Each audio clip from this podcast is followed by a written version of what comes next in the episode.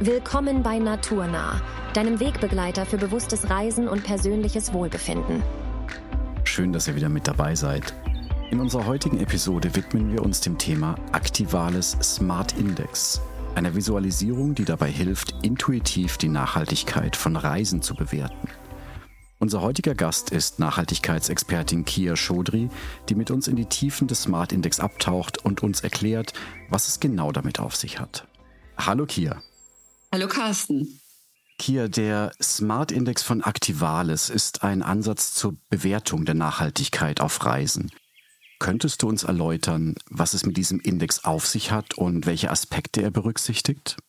Der Smart Index von Activalis setzt sich aus verschiedenen Komponenten zusammen, nämlich der An- und Abreise, äh, der Destination, den Beherbergungsbetrieben und dem Wohlbefinden. Und diese Komponenten sind im Smart Index jeweils mit einer farbigen Säule dargestellt. Also mhm. wenn man auf die Plattform geht und buchen möchte, dann sieht man das gleich sozusagen neben der Buchung als kleine farbige Grafik, mhm. wobei die Säulen sich jeweils verändern können. Das heißt, wenn jetzt ähm, die Reisenden für eine dieser Komponenten, beispielsweise die An- und Abreise, eine Wahl treffen, nämlich mit welchem Verkehrsmittel Sie an- und abreisen wollen, ja. dann wird es entsprechend im Smart Index dargestellt. Ähm, und zwar ist es dann so, je nachhaltiger das Verkehrsmittel, umso höher die Säule. Mhm. Okay, verstehe. Geht jetzt analog auch für alle anderen Komponenten. Ja.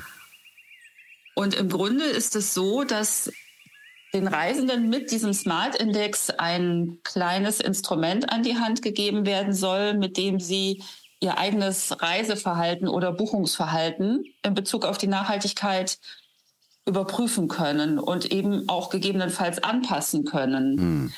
Man kann da so ein bisschen rumspielen. Ähm, und wenn man jetzt zum Beispiel sich zunächst mal für einen Flug entschieden hat und sieht, ah, das ist aber vielleicht nicht so nachhaltig, dann kann man eben mal ein anderes Verkehrsmittel anklicken und gucken, wie sich das auswirkt. Und was ganz pfiffig ist, es gibt dann noch so eine Linie, die den Durchschnittswert anzeigt. Und an dem kann man mhm. sich auch ein bisschen messen und kann eben gucken, was machen eigentlich die anderen. Bin ich im Verhältnis zur Allgemeinheit, die bucht, sage ich mal, ähm, nachhaltiger oder weniger nachhaltig. Genau, das heißt also vielleicht nochmal zusammenfassend, wir messen da jetzt nichts in dem Sinne, ja. mit Ausnahme der An- und Abreise. Die kann man, da komme ich später noch drauf äh, zurück, die kann man ganz gut bemessen heutzutage. Da gibt es einige Kalkulationshilfen. Aber ansonsten ähm, vergleichen wir eher und sagen, hm. was ist nachhaltiger, was ist weniger nachhaltig. Klingt auf jeden Fall sehr intuitiv handhabbar. Ich meine, Nachhaltigkeit ist ja ein durchaus sehr komplexes Thema, das wissen wir alle. Es gibt unglaublich viele Faktoren, die dafür berücksichtigt werden können und oder auch müssen.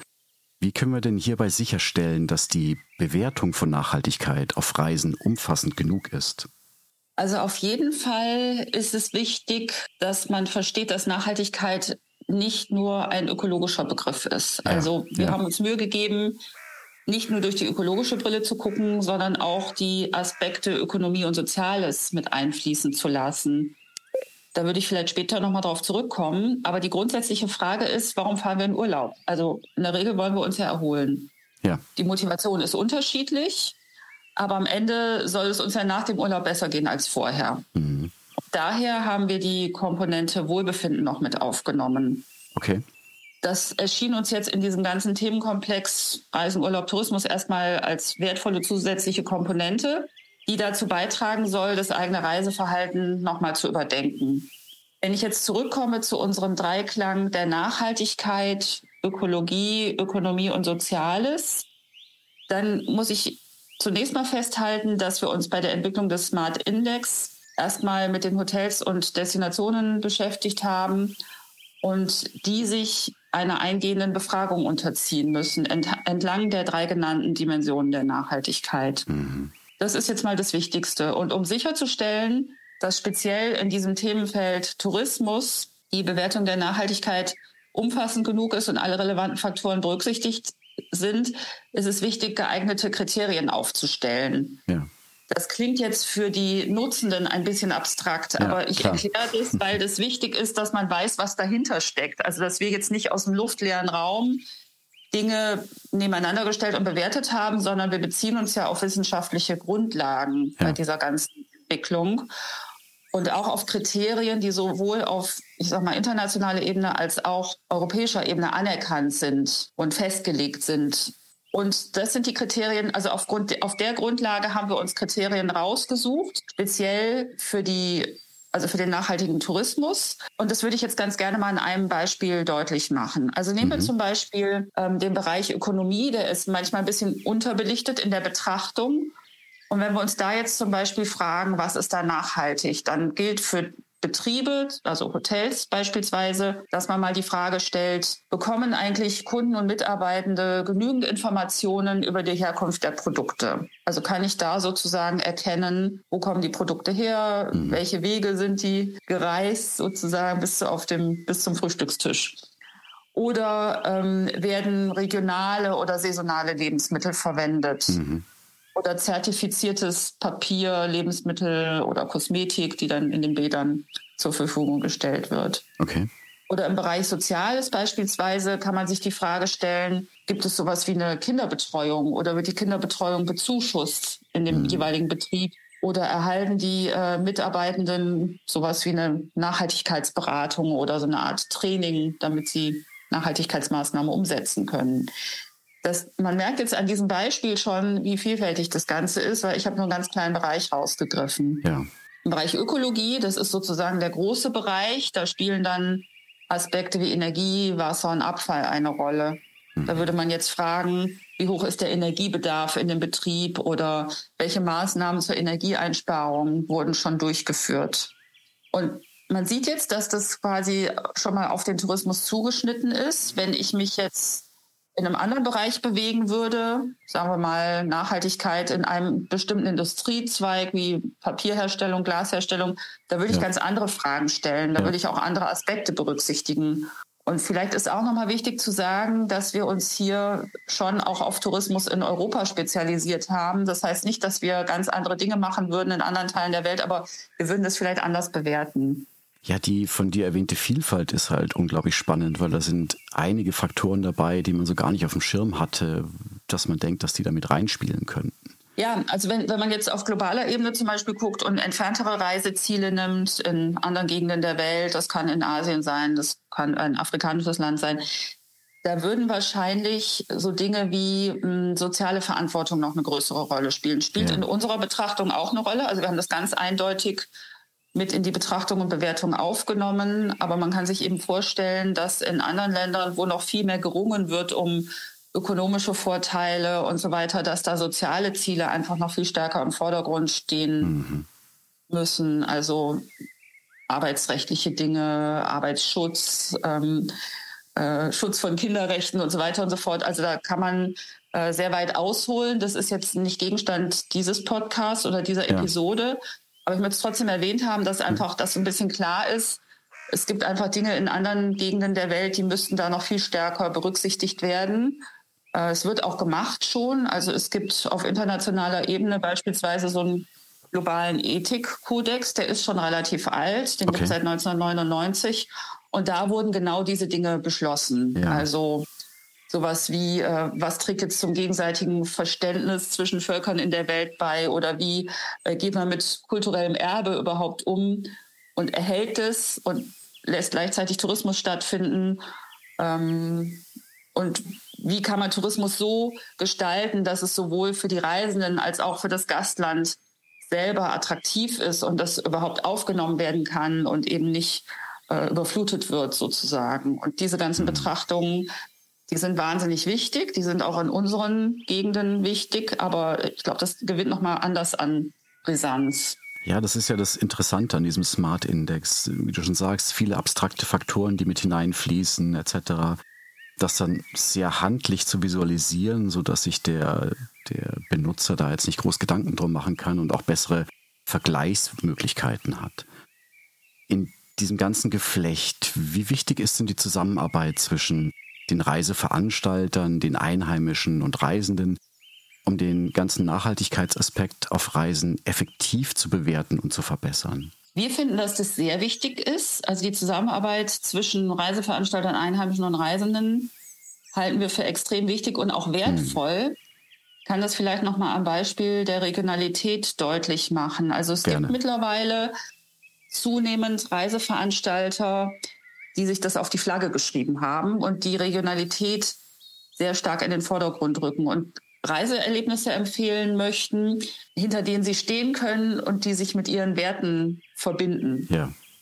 Und im Idealfall hat so ein Reiseveranstalter ein gutes Netzwerk, sehr gute Kontakte ähm, zu den lokalen Anbietern, Unterkünften und äh, Tourismusanbietern, sodass sehr authentische Angebote oder Pakete geschnürt werden können, mhm. von denen die lokale Bevölkerung auch profitiert. Mhm.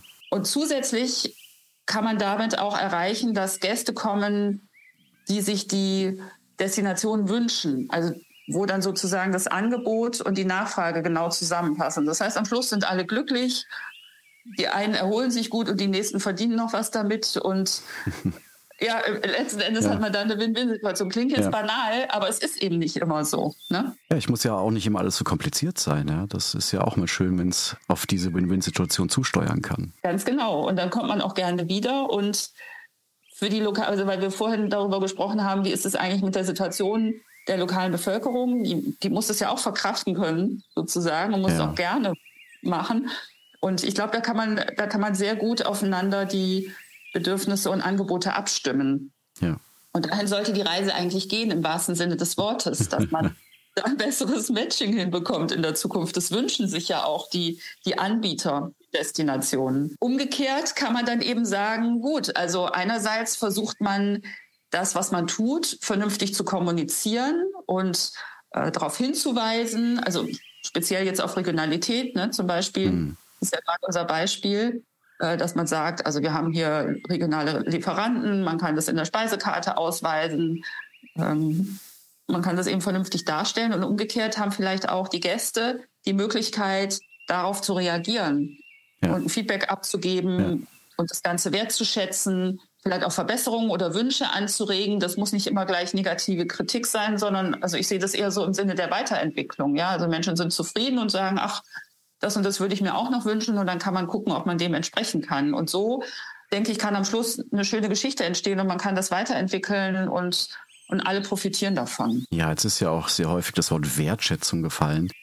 Da bin ich mir genauso sicher, dass das ebenso wenig Menschen da draußen, die uns zuhören, gedacht hätten, dass das auch in die Nachhaltigkeit mit reinfließt. Ist aber durchaus doch auch ein entscheidender Faktor, weil dass ja das Thema Nachhaltigkeit so breit gefächert ist. Jetzt gibt es ja nicht nur den Smart Index von Activalis. Es existiert ja ein schier unglaublich großer Label-Dschungel da draußen. Wie können denn Zertifizierungen und Labels angesichts der ja oft fehlenden transparenten Kennzeichnung uns, den Reisenden, dabei helfen, die Nachhaltigkeit von Reisezielen und Anbietern besser zu bewerten?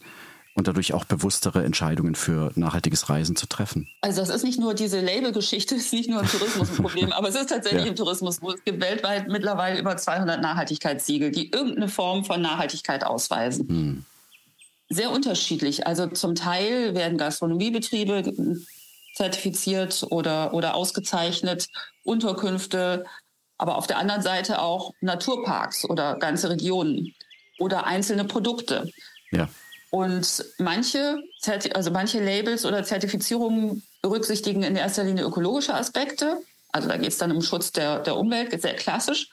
Und andere beziehen auch, wie wir das vorhin gesagt haben, wirtschaftliche und soziale Aspekte mit ein. Und dann kommt noch hinzu, dass manche Siegel oder, oder Zertifizierungen sehr, mhm. sehr, sehr aufwendig und komplex sind. Das heißt, es ja. sind sehr aufwendige Verfahren, die auch einen Haufen Geld kosten. Das kann sich schon mal nicht jeder Betrieb leisten. Ja. Manche großen Ketten haben mehrere Labels. Das ist besonders verwirrend, weil man dann gar nicht weiß, was dahinter steckt.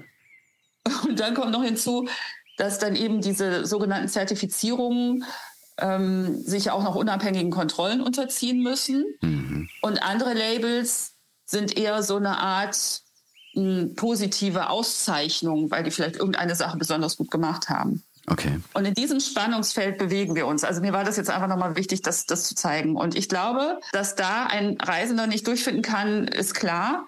Ich habe einen Label Guide gefunden, der relevante Labels oder Siegel für Beherbergungsbetriebe und Destinationen zunächst mal einordnet mhm. und eben kennzeichnet. Also was wird hier eigentlich gelabelt oder gekennzeichnet äh, und in welchem Ausmaß. Das ist schon mal hilfreich. Ja.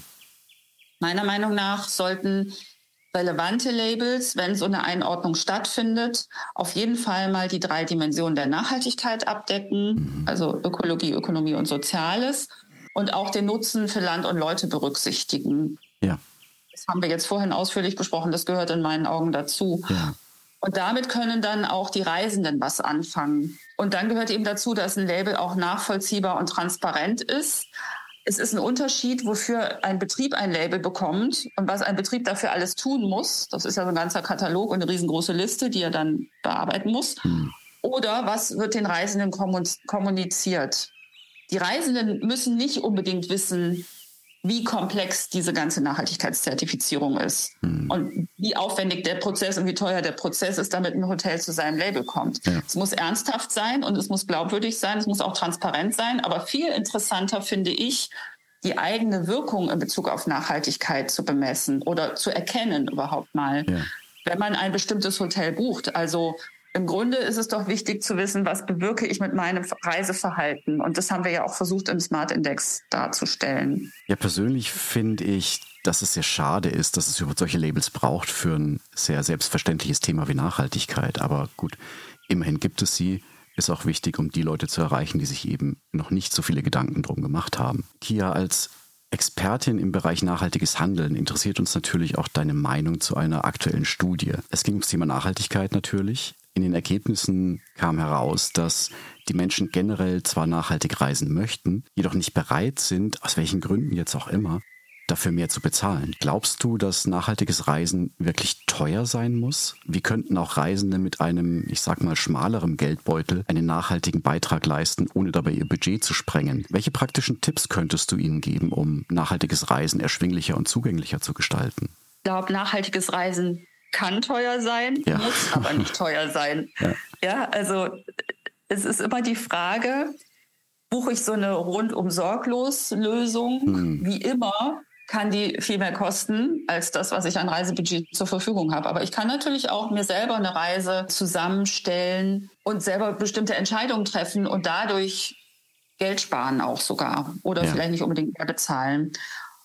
Und das ist auf jeden Fall mal eine Frage des Vergleichs unterschiedlicher Alternativen. Also wenn ich sage, ich habe nicht genügend Geld zur Verfügung oder ich glaube nicht genügend Geld zur Verfügung zu haben, um eine Reise besonders nachhaltig zu gestalten, dann komme ich nicht umhin, als mal was durchzurechnen. Ja. Der erste Schritt wäre, wenn ich beispielsweise ins europäische Ausland fahren möchte oder auch im eigenen Land mich bewegen möchte, ist Zugfahren teurer als Fliegen? Hm. Unter Umständen ja. Also das ist leider immer noch oft der Fall. Das hat aber politische Gründe, die können wir jetzt nicht lösen hier. Ja. Aber vielleicht ist Zugfahren nicht unbedingt teurer als Autofahren, weil ich muss mhm. ganz ehrlich auch mal sagen, was berechne ich da ein? Also wenn ich mit dem Auto fahre, dann muss ich auf jeden Fall mal das Benzin rechnen. Dann muss ich vielleicht Mautgebühren rechnen, irgendwelche Plaketten für äh, Emissionen.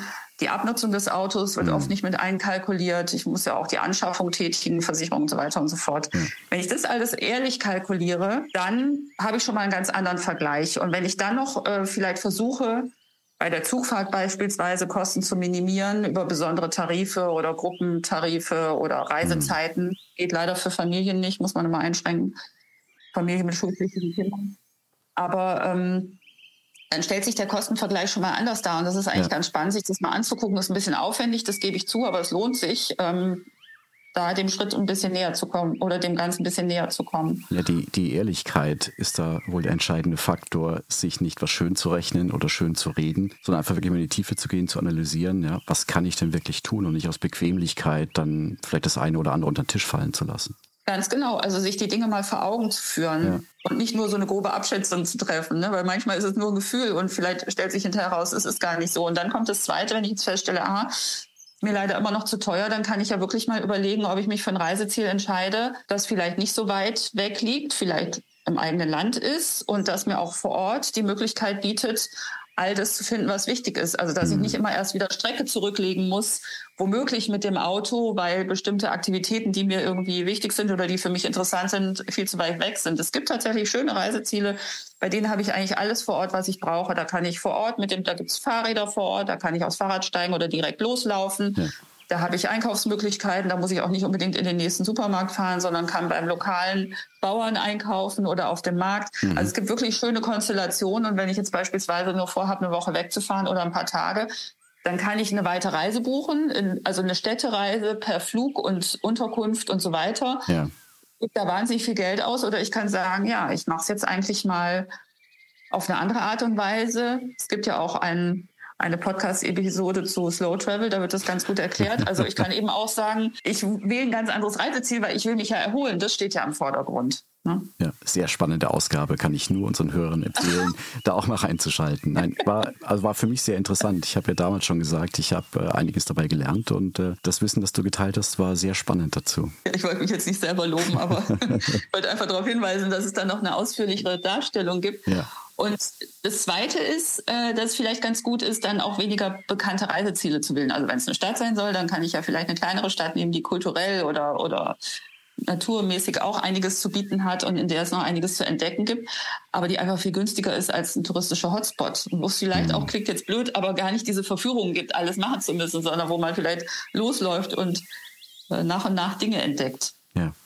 Und genau an den Stellen, die vielleicht weniger bekannt sind oder die ein bisschen außerhalb liegen äh, von den eigentlichen touristischen Zentren, habe ich die Erfahrung gemacht, dass die Versorgung und Verpflegung viel, viel günstiger ist. Ähm, ich war am Wochenende tatsächlich in einem Dorf in Brandenburg und dort gab es einen kleinen Hofladen zum Beispiel, in dem mhm. auf Vertrauensbasis bezahlt wurde. Da standen die Preise alle an den Kisten an den Gemüsekisten und hinterher so gewogen, selber gewogen und selber zusammengerechnet ja. und das Geld dann in das Kistchen geworfen. Und wenn ich mir das angucke, also das Gemüse im Verhältnis zu Berlin war unschlagbar günstig. Mhm. Ja. Und manche hatten auch so kleine Tische an die Gartenzäune gestellt für die Radelnden. Und da konnte man sich dann Picknick einpacken und einfach das Geld hinterlassen. Und ich denke, wenn du das jetzt vergleichst, ja, dann ist das Picknick, was du aus solchen Zutaten machst, mit Sicherheit billiger, als wenn du irgendwo an einem Hotspot einkehrst in ja. einen Gasthof, ja. dort großartig äh, zum Mittag isst. Ich sage nicht, dass man das nicht machen soll. Das hat ja auch seinen Reiz, ne? wenn du ja. nichts machen musst und hockst dich da einfach nur hin, genießt es. Ich will nur sagen, man kann so ein bisschen, ja, vielleicht kreativ an die Sache rangehen, was total Spaß macht und sich einfach überraschen lassen und dann am Schluss mal seinen Geldbeutel angucken, wie viel Geld man eigentlich ausgegeben hat. Ne?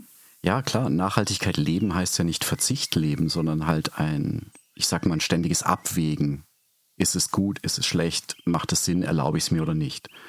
Und mache es in einem anderen Fall dann wieder gut. Ganz genau. Und ich sage immer noch das kleine Wörtchen dazu, spielerisch bitte. Also ja. nicht mit so einem Bier ernst, sondern eigentlich eher am Schluss kann man sich auf die Schulter klopfen und kann sagen, ach, das habe ich jetzt heute wieder gut hingekriegt. Ja, ich habe da mal so eine Excel-Liste aufgemacht und alles mal eingetragen mit Faktoren und so. Nein, natürlich so Hast nicht. Ah.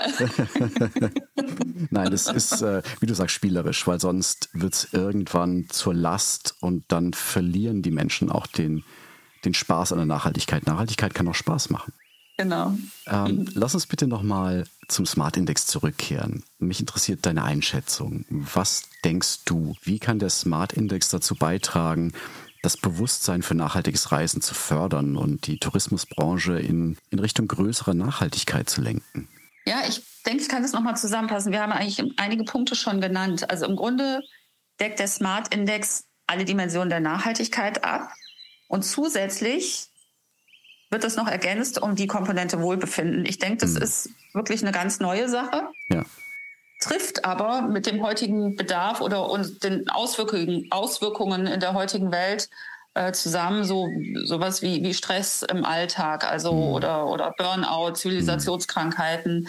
Das wird einem direkt vor Augen geführt. Und der Smart Index lädt einen dann dazu ein, genau das zu verbessern oder zu korrigieren ohne dass da jemand steht mit dem erhobenen Zeigefinger und sagt, ah, das musst du aber so machen, sondern im Grunde kann man selber so ein bisschen Erfahrung sammeln, indem man verschiedene Dinge ausprobiert und kombiniert. Mhm. Und so lernt man tatsächlich Schritt für Schritt, wie, welche Möglichkeiten habe ich eigentlich.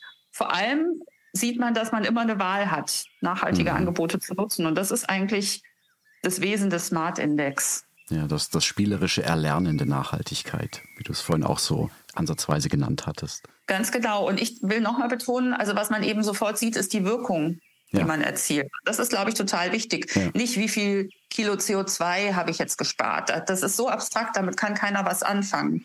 Aber wenn ich sehe, ich trage zu meinem eigenen Wohlbefinden bei, dann betrifft mich das selbst. Und dann ja habe ich da ein Interesse dran. Und dann möchte ich das verbessern oder dann möchte ich mir da was Gutes tun. Ja klar, man möchte ja auch seinen eigenen Körper nachhaltig erhalten. Ja. ja. Hier, du hast einen unglaublich umfangreichen Hintergrund in der Forschung und deiner Arbeit im Bereich der Nachhaltigkeit. Welche Forschungsansätze und Datenquellen sind denn da entscheidend, um die Bewertung von Nachhaltigkeit auf Reisen zu verbessern? Also es gibt ja für die An- und Abreise oder für die Fortbewegung, sage ich mal, ja. unglaublich viele CO oder verschiedenste CO2-Rechner, ja, die zur Verfügung stehen ja. und die unterschiedliche Verkehrsmittel miteinander vergleichen. Und sowas gibt es jetzt nicht für jeden Schritt der Reise, also für jede Verhaltensweise der Reise. Da gibt es Ansätze, beispielsweise für touristische Aktivitäten, aber im Grunde noch viel zu wenig. Und da ist jetzt die Frage, soll man in der Forschung darauf sein Augenmerk legen? Mhm kann man tun, wird auch gemacht. Und ich bin immer dafür, das, was es gibt, auf jeden Fall mal gelesen zu haben und in irgendeiner Form zu nutzen.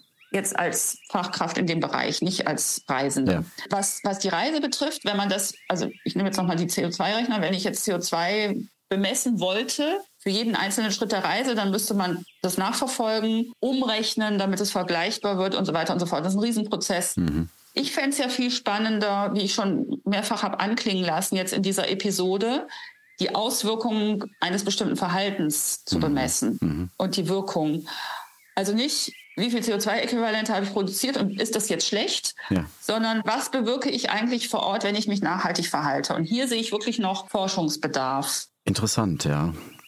Ich bin da leider nicht so tief drin, würde da schon vom akademischen her doch mich auch gerne mal mehr einlesen, aber wie du auch vorhin sagtest, es ist halt sehr abstrakt und sehr mühsam. Also schön, dass ihr da die Arbeit für uns erledigt in der Hinsicht. Welchen langfristigen Einfluss könnten wir denn erreichen, wenn es uns gelingt, die Nachhaltigkeit auf Reisen erfolgreicher zu bewerten? Und wie könnten solche Erkenntnisse dazu beitragen, dass wir als Reisende unsere Gewohnheiten sogar ändern und einen positiven Einfluss auf die Umwelt haben, während wir gleichzeitig aber auch unser eigenes persönliches Wohlbefinden und die Verbindung zu den besuchten Orten stärken?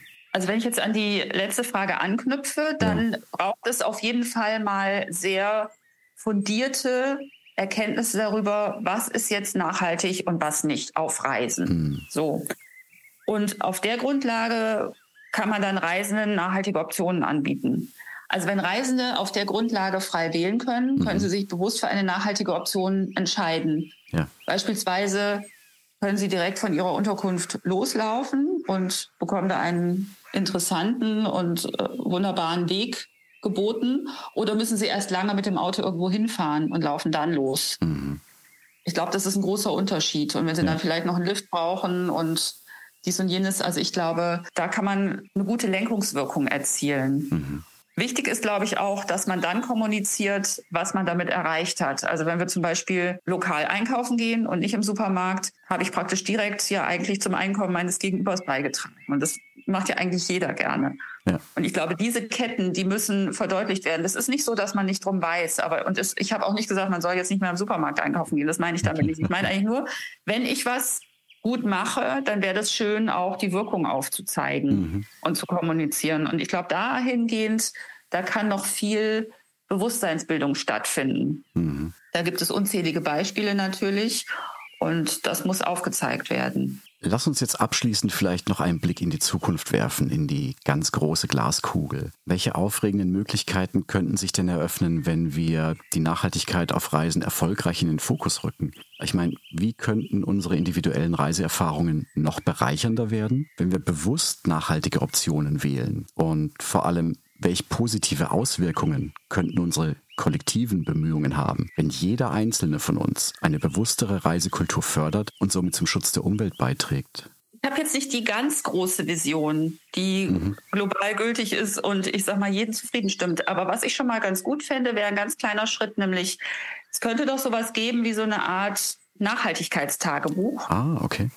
Mhm. Dass ich zum Beispiel jeden Tag für mich eintragen kann, was ich jetzt an Nachhaltigkeit heute besonders gut gelöst habe oder nicht mhm. so gut gelöst mhm. habe. Kann man ja mhm. auch reinschreiben. Und gleichzeitig wäre dann einfach toll, wenn mir dann eingezeigt würde, was ich zukünftig besser machen könnte. Also mhm. auch ohne erhobenen Zeigefinger. Ja. Oder wie ich überhaupt nachhaltige Optionen oder Lösungen finden kann. Wenn ich jetzt an einem Urlaubsort ankomme, dann wäre es doch schön, wenn ich wüsste, wo ich nachhaltige Produkte bekomme, wo mir nachhaltige äh, Reisewege aufgezeigt mhm. werden oder mhm. besondere Touren, die ich entdecken kann. Und wenn ich die nicht erst mühsam suchen muss. Also das, das wäre toll. Und wenn positive Wirkungen auch angezeigt werden würden. Also ich habe gerade so eine Sprach-App runtergeladen und wenn ja. ich da fünf Aufgaben in der Reihe richtig löse, dann kommt ein Riesenjubel und ein Farbenflash und so weiter. Also das ist jetzt vielleicht ein bisschen übertrieben, aber ähm, für so, aber ich, ich denke, eigentlich könnte das doch auch eine Hilfe sein, wenn man quasi Nachhaltigkeit auch mal so positiv belegt und Leuten so richtig so, so, ein, so ein Schwall an Belohnung äh, überhilft. Das fände ich toll. Ja, dieses Prinzip der Gamification, wie sich das nennt, ist ja auch ja. durch Studien belegt, dass das extrem erfolgreich ist und auch seine Ziele, also die, die persönlichen Ziele durchaus verbessert, indem du mehr Durchhaltevermögen an den Tag legst. Spannende Idee. Wer weiß, was da noch so alles kommen wird. Vielen Dank hier, dass du dein Wissen zum Thema Nachhaltigkeit mit uns geteilt hast. Es hat mich abermals sehr gefreut, wieder mit dir reden zu dürfen. Vor allem über ja, das spannende und vor allem für uns alle sehr wichtige Thema. Ja, vielen Dank, Carsten. Mir hat es auch sehr viel Spaß gemacht und ich kann nur sagen, vielleicht schaffen wir es gemeinsam, da einen Schritt vorwärts zu kommen. Ich lerne auch jeden Tag dazu. Ja, man ist da nie fertig damit, sondern man kann sich immer noch weiter verbessern. In diesem Sinne, vielen Dank. Ja, und wer jetzt sagt, das möchte ich mir mal genauer ansehen und ein bisschen damit herumspielen, kann das auf www.aktivales.com tun. Mehr zu Kia findet ihr auf ihrer Website unter www.chaudry-berlin.de. Und damit sind wir leider auch schon am Ende der Episode angelangt. Vielen Dank für euer Interesse. Solltet ihr Fragen oder sogar Themenvorschläge für weitere Folgen haben, schreibt uns einfach an. Bleibt neugierig, bleibt inspiriert. Und wir hören uns in Kürze wieder mit einer weiteren spannenden Ausgabe von Naturnah. Bis dahin, macht's gut.